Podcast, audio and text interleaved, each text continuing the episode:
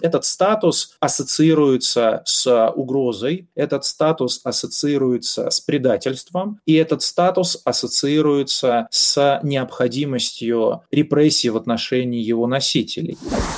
В 2012 году они говорили, что главная цель этого закона – это прозрачность, то в 2022 году они говорят, что главная цель этого закона – выгнать всех шпионов из России домой к Госдепу. Законодательство об иностранных агентах является инструментом репрессий через точечное включение людей в этот реестр для того, чтобы приучить людей бояться на всякий случай. Наделение лица статусом иностранного агента не является поражением в правах и не является ущемлением. Само включение в реестр иностранных агентов, конечно, это не такая вот игрушка, которой можно просто пользоваться, потому что оно создает вполне реальные риски привлечения к ответственности. Можем делать предположение, что это за какие-то конкретные материалы, но в целом, конечно, это из-за того, что она журналист. Привет, это подкаст «Человек имеет право». Его ведем я, Марьяна Тарачешникова. И я, Наталья Джампаладова. Привет. Российские власти заблокировали сайты «Радио Свобода», но мы продолжаем работать. Чтобы обойти блокировки, устанавливайте VPN, скачивайте наше приложение, куда уже встроен VPN, и подписывайтесь на наши страницы в социальных сетях.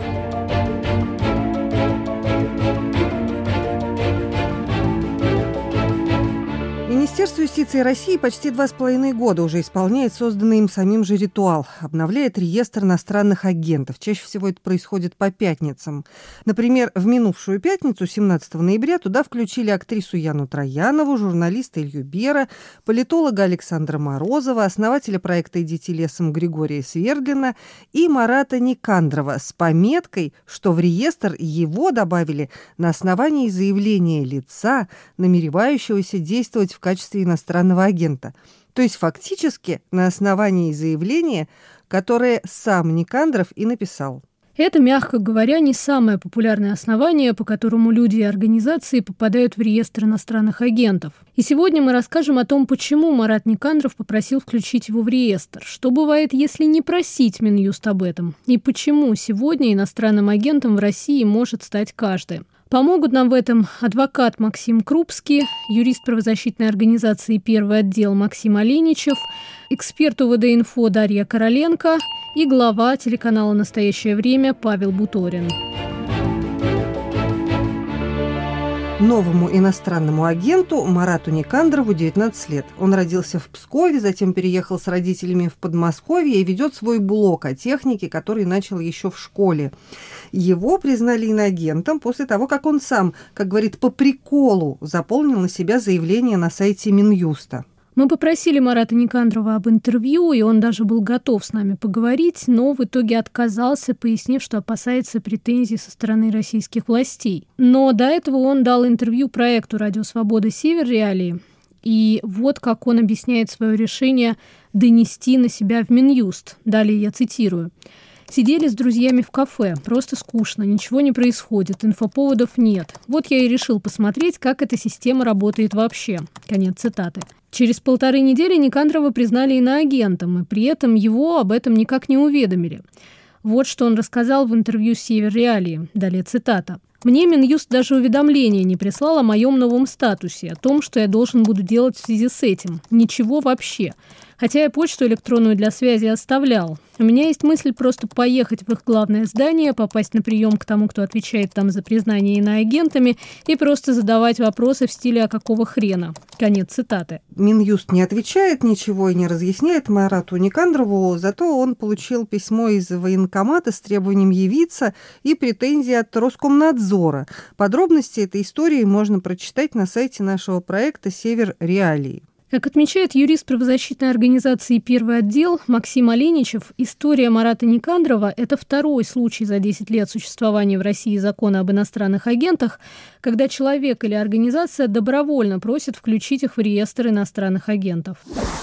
Законодатели, когда принимали новый закон об иностранных агентах, который вступил в силу с декабря прошлого года, они предусмотрели, что человек может подать заявление сам на себя, даже если не соответствует пока что этим признакам, но планирует осуществлять деятельность в качестве иностранного агента. И в этой ситуации, я думаю, что с Маратом произошла именно эта история. Власти отреагировали так, как указано в законе, и этот троллинг, к сожалению, не удался. Но теперь у Марата возникли, конечно, все обязанности, которые связаны с статусом иностранного агента, и все ограничения. В течение года теперь он будет находиться в этом реестре, но ему нужно будет пояснить, что он не получал никаких денег, либо не осуществлял какую-то политическую деятельность, и через год подать заявление о проведении проверки и исключении его из реестра. Но можно подать и сейчас также еще заявление, только в том случае, если за год до включения его в реестр иностранных агентов он не получал никаких денег из иностранных источников или не осуществлял политическую деятельность, не распространял информацию. И если это подтвердит Минюст, то также он может исключить его же и сейчас из реестра иностранных агентов. Но нужно не забывать, что само включение в реестр иностранных агентов, конечно, это не такая вот игрушка, которой можно просто пользоваться, потому что она создает вполне реальные риски. На самом деле это второй случай за все действие законодательства об иностранных агентах. И этот реестр открыла организация, которая подала на себя заявление в 2013 году. Эта организация никому была неизвестна и была аффилирована еще с Федеральной антимонопольной службой. Таким образом, реестр инагентов и открылся. Это первая организация, которая была включена по собственному заявлению. Сейчас российское законодательство под иностранным агентом понимает лицо, получившее поддержку и или находящееся под иностранным влиянием.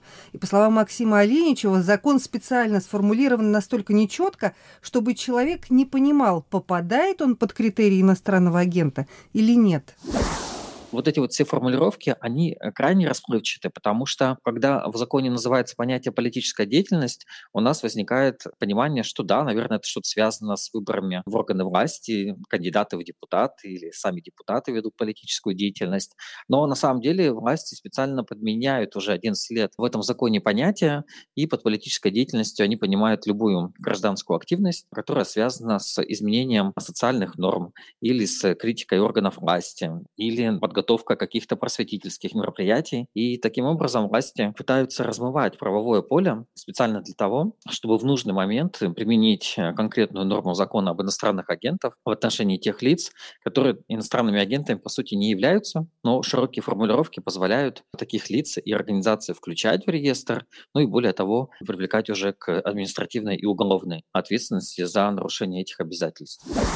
Уже больше месяца наша коллега, журналист татаро-башкирской службы «Радио Свобода» Алсу Курмашева находится в следственном изоляторе в Казани по обвинению в том, что она добровольно не зарегистрировалась в Минюсте в качестве иностранного агента. Ей предъявлено обвинение по части 3 статьи 330.1 Уголовного кодекса. Далее цитирую название статьи. Неисполнение установленной законодательством России обязанности по представлению в уполномоченный орган документов, необходимых для включения в реестр иноагентов, совершенное лицом, осуществляющим целенаправленный сбор сведений в области военной и военно-технической деятельности России, которые при их получении иностранными источниками могут быть использованы против безопасности России. Конец цитаты. В общем, продираться даже через само название статьи довольно сложно, но суть в том, что если ты собираешь какую-то информацию о деятельности кого бы то ни было, я так понимаю, в России, то ты должен прийти в Минюст и сказать, включить меня в реестр иноагентов. А если не сказал об этом, тебя будут преследовать в уголовном порядке, как это и произошло с Алсу Курмашевой, которую задержали 18 октября в Казани, предъявили ей вот это обвинение, а в Россию Алсу, которая живет в Праге со своей семьей, но при этом имеет еще американское гражданство, приезжала по семейным обстоятельствам. Вот что рассказывает ее муж, глава телеканала «Настоящее время» Павел Буторин. Алсу поехала в Россию в середине мая. Она полностью понимала риски, которые были связаны с этой поездкой.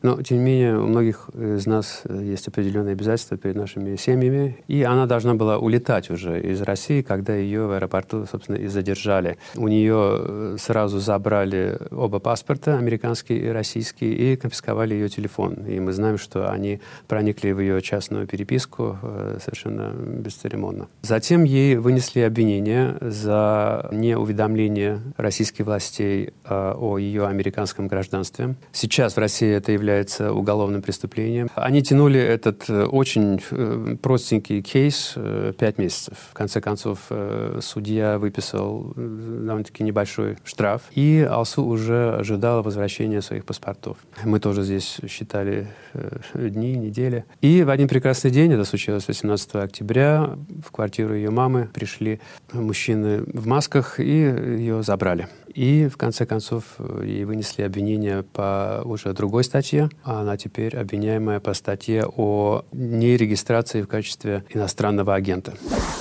Дело Алсу Курмашевой – это первое подобное дело в России с такими обвинениями. О чем оно говорит, о чем говорит ее преследование, с чем оно может быть связано, рассуждает Павел Буторин. Подробностей дела у нас, конечно, нет от свидетелей. Мы знаем только статью этого обвинения о, собственно, иностранном агенте и там под статью, в которой говорится о якобы сборе информации для передачи иностранным организациям. Но разве работа журналиста не заключается в этом? Собирать информацию для публикации. Эта информация, она вся в открытом доступе. То есть можем делать предположение, что это за какие-то конкретные материалы, но в целом, конечно, это из-за того, что она журналист. К немедленному освобождению Алсу Курмашевой призывает руководство Радио Свободная Европа, Радио Свобода. Ее задержание осудили правительства Канады, Чехии, Франции, Польши и Швеции, а также верховный представитель Евросоюза по иностранным делам и политике безопасности, президент Европейского парламента, Организация по безопасности и сотрудничеству в Европе по вопросам свободы средств массовой информации и верховный комиссар Организации Объединенных Наций по правам человека. Международные организации по правам человека и свободе средств массовой информации также осудили политически мотивированное задержание Алсу Курмашевой и призвали к ее немедленному освобождению. Среди таких организаций Amnesty International, Комитет по защите журналистов, Freedom House, PEN America, Репортеры без границ, Международная федерация журналистов и Международный институт прессы. Ну и, конечно, все коллеги Алсу Курмашевой также требуют ее немедленного освобождения и прекращения этого уголовного преследования. А по словам адвоката Максима Крупского, статья, по которой обвиняют Алсу Курмашеву, сформулирована таким образом, что непонятно, что именно считается преступлением. По логике законодателя и по буквальному содержанию этой нормы, любой человек, который в интересах, допустим, своей научной деятельности или журналистской деятельности, по открытым источникам собирает сведения о военной, военно-технической какой-то информации, должен эту информацию использовать в научных или журналистских целях, например, и не иметь никакого умысла на причинение Российской Федерации ущерба, обязан донести в Минюст на себя как на иностранного агента. И что самое интересное, что этот ущерб в этой норме уголовной носит только гипотетический характер. То есть государству даже не нужно доказывать, что информация, которая была собрана человеком, который должен был донести на себя как на иностранного агента, действительно причинила какой-то ущерб. Там прямо говорится о том, что она может быть использована против интересов Российской Федерации. Вы слушаете подкаст «Человек имеет право». Продолжим после короткого объявления. Самые интересные дискуссии из соцсетей. Подкаст «Цитаты свободы». Каждый понедельник и четверг я, Аля Пономарёва, пересказываю вам самые важные дискуссии, чтобы вы могли не тратить время на чтение Фейсбука и просмотр Ютуба. Слушай подкасты «Радио Свобода» в iTunes, на Google Подкаст, в Яндекс.Мьюзик, в Кастбокс и Spotify. Подкасты «Радио Свобода». Это подкаст «Человек имеет право». Его ведем я, Марьяна Тарачешникова. И я, Наталья Джампаладова. И сегодня мы говорим об иностранных агентах в России и о том, почему им может стать каждый.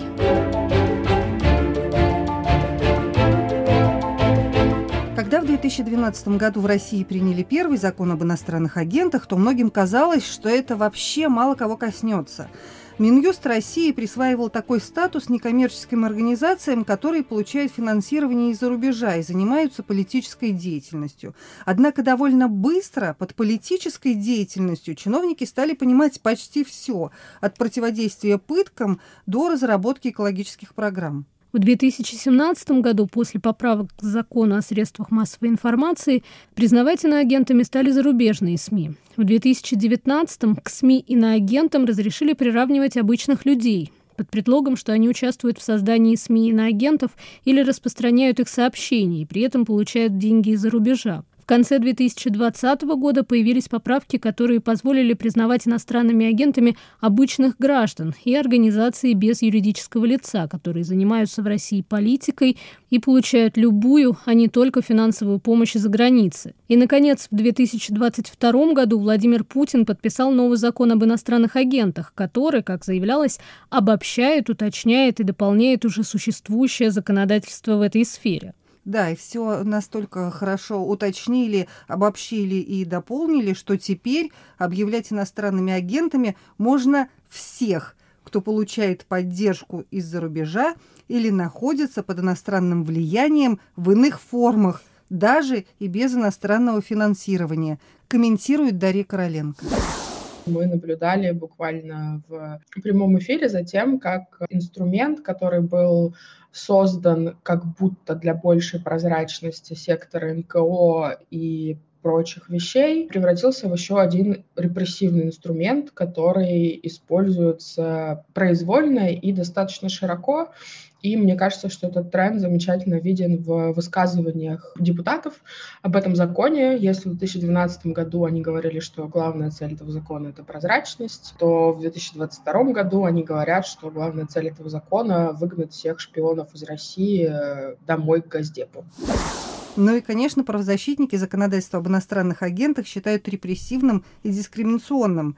Но власти думают иначе. Во всяком случае, когда в середине ноября российская делегация отчитывалась перед Комитетом ООН по правам человека, представители Минюста, МИДа и Генпрокуратуры утверждали, что в России с правами человека и, в частности, признанием людей иноагентами все в порядке. Вот что на том заседании, например, говорила представительница Минюста Екатерина Куделич.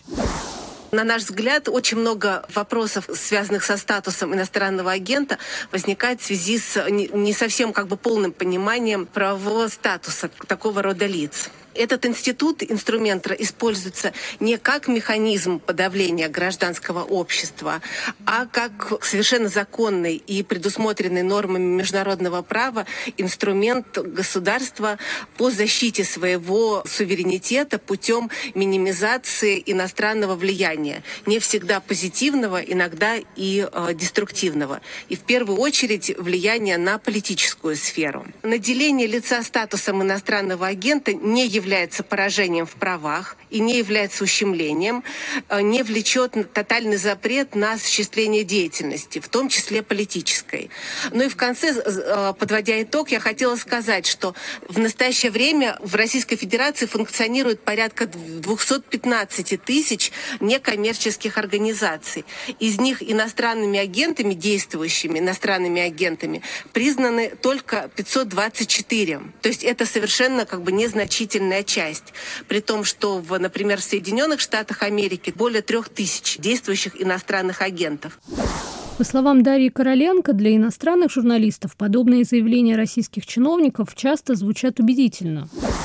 Иностранные СМИ, например, могут верить российской делегации, потому что мне, например, уже поступали похожие вопросы в стиле «Ну вот, у вас ведь столько НКО работает, почему вы говорите, что закон об иностранных агентах дискриминационный?» Во-первых, потому что в реестрах далеко не только организации, которые занимаются, например, сферами, которыми особо не нравится власти, права человека или какая-то политика. Там есть экологические организации, там есть организации, которые помогают призывникам, там есть организации, которые помогают женщинам, которые помогают ВИЧ-инфицированным людям. И эти все организации могли спокойно работать, если бы не существовал закон об иностранных агентах, и все другие организации, которых в России действительно много, до сих пор убегают от иностранных агентов и иностранного финансирования как от огня. И этот дамоклов меч, который над ними висит, он мешает им нормально развивать свою деятельность. Многие организации закрываются, многие организации просто не могут работать, как работали раньше, с каждым витком ужесточения законодательства об иностранных агентах. Не говоря уже о том, что больше 100 организации, которых признали иностранными агентами, после этого ликвидировались, потому что работать невозможно, когда ты находишься внутри России. Адвокат Максим Крупский обращает внимание на то, что американское законодательство об иностранных агентах, на которое вот уже 10 лет ссылается Кремль, имеет мало общего с российским. Если мы посмотрим на то, каким образом сформулировано законодательство об иностранных агентах в России, как оно было сформулировано с самого начала, главной проблемой этого законодательства является то, что это законодательство, его название, не соответствует его содержанию. Ни в одной из редакций российского закона не было четко прописано связи между деятельностью лиц, которые попадают в реестр иностранных агентов, и интересами так называемого принципала, того лица, в интересах которого действуют якобы иностранные агенты. Без этой связки, четко прописанной в законе, говорить об агентской деятельности невозможно, потому что агентская деятельность – это деятельность по представлению чьих-то интересов. И мы видим по практике применения этого закона после начала войны, что люди, попадавшие в реестр, находящиеся сейчас в реестре, никакого отношения ни к чьим-либо интересам не имеют. Самые разные есть формулировки того, почему эти люди попадают в реестр, начиная от получения каких-то иностранных денег и работы в каких-то иностранных исследовательских институтах или университетах, вплоть до того, что они критиковали по тем или иным поводам российскую власть. Поэтому говорить о том, что этот закон направлен на соблюдение прав человека, на обеспечение интересов Российской Федерации и защиты ее суверенитета, и что он в полном смысле слова соответствует международным нормам, конечно, нельзя. В других странах действительно существует законодательство об иностранных агентах или что-то похожее на него, рассказывает Максим Крупский. При этом степень неопределенности этого законодательства и его репрессивности зависит, по мнению Крупского, от степени авторитарности государства. Практика применения закона об иностранных агентах в России и Китае сильно отличается, например, от практики применения этого законодательства в Австралии или в Соединенных Штатах. Например, в 2022 году очень многие международные правозащитные организации призвали правительство Индии прекратить использовать местный закон об иностранных агентах для давления на гражданское общество. В частности, по отношению к некоммерческой организации «Центр по привлечению внимания к социальным проблемам». Этот центр обвиняли в том, что он предоставляет спецдокладчикам ООН и иностранным послам некую негативную информацию о ситуации с правами человека и тем самым наносит ущерб. Китайская версия законодательства об иностранных агентах накладывает на разные общественные некоммерческие организации получают разрешение от государства на осуществление своей деятельности и регистрироваться в органах безопасности. И в похожем на российскую ситуацию ключе накладывает на эти организации серьезные существенные ограничения, которые, по сути, делают их работу невозможной. Похожая ситуация в Уганде и Камбодже. Да, это законодательство существует во многих странах мира, однако степень его неопределенности и степень репрессивности его применения на практике зависит от степени авторитарности государств, в которых это законодательство существует. В демократических же странах, по словам Максима Крупского, есть механизмы, которые позволяют контролировать применение таких законов. Например, в 2020 году Европейский суд по правам человека постановил, что венгерский аналог закона об иностранных агентах следует отменить, так как он нарушает права личности и свободу собраний, а также противоречит хартии Европейского союза по правам человека. И кроме того, по словам Максима Крупского, важно обращать внимание на то, как в общественном пространстве относятся к статусу иностранных агента. В России, например, по мнению Крупского, этот статус имеет совсем не нейтральную окраску. Если мы посмотрим на то, каким образом депутаты Государственной Думы Российской Федерации формулируют необходимость принятия новых поправок в законодательство об иностранных агентах, или если мы, например, посмотрим на публичные высказывания официальных чиновников, мы можем встретить там такие заявления, как деятельность иностранных агентов является, по сути, заразой, что это попытка подрыва российского суверенитета и национальной безопасности, что законодательство об иностранных агентах направлено на то, чтобы предотвратить угрозы национальной безопасности. Этот статус ассоциируется с угрозой, этот статус ассоциируется с предательством, и этот статус ассоциируется с необходимостью репрессий в отношении его носителей. На практике же люди, включенные в реестр иностранных агентов, сталкиваются не просто с некоторыми ограничениями, а по сути с поражением в правах, говорит юрист Максим Оленичев. В первую очередь нужно сдавать ежеквартально отчеты о своих поступлениях и тратах. И сам факт несдачи отчета может привести к административному штрафу от 100 до 300 тысяч рублей. И, в принципе, это достаточно большие суммы за несдачу одного отчета. Далее нужно каждое свое сообщение определенным образом маркировать. Вот пишу я в социальной сети пост и выкладываю, не знаю, там свою кошку.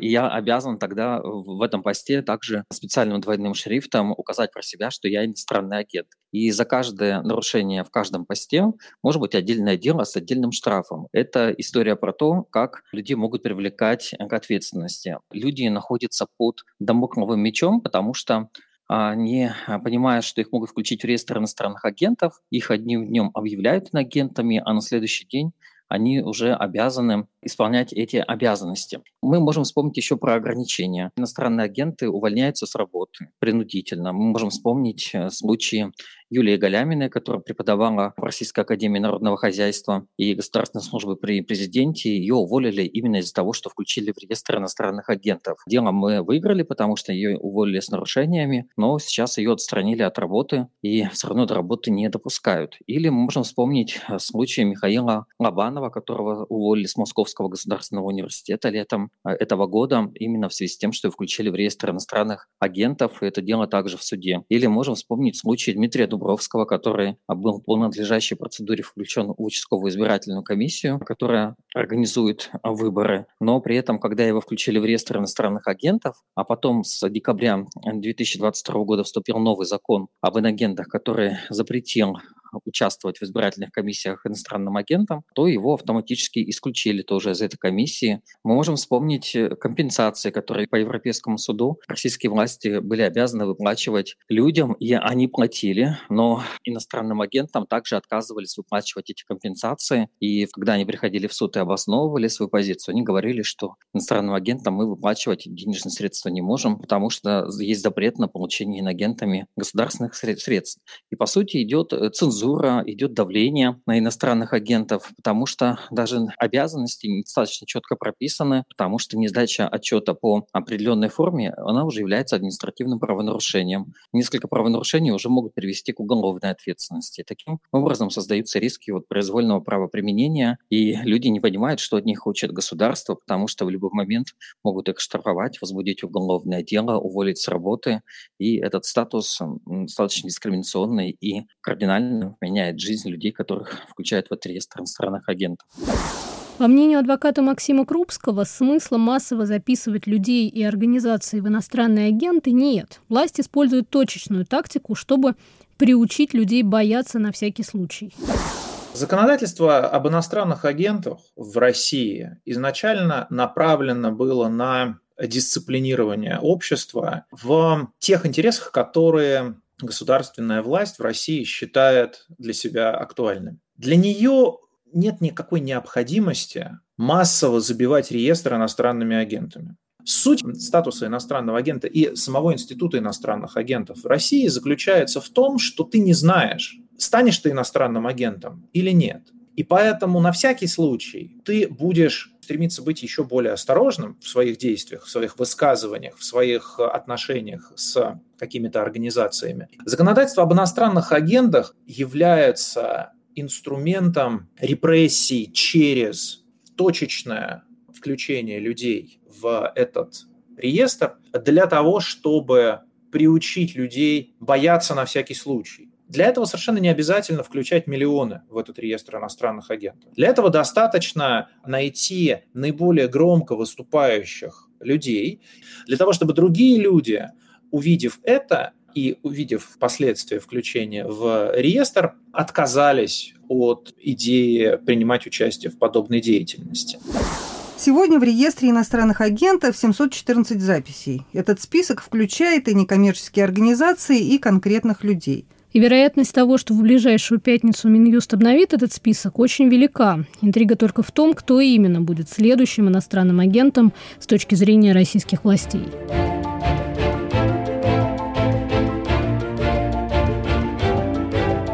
Был подкаст «Человек имеет право». Его вели я, Марьяна Тарачешникова. И я, Наталья Джампаладова. Наш подкаст можно слушать на основных подкастовых платформах. Это Apple подкасты, Google подкасты, Яндекс.Музыка, Кастбокс, YouTube, а также на сайте Радио Свобода. Слушайте нас, подписывайтесь, ставьте лайки и сердечки.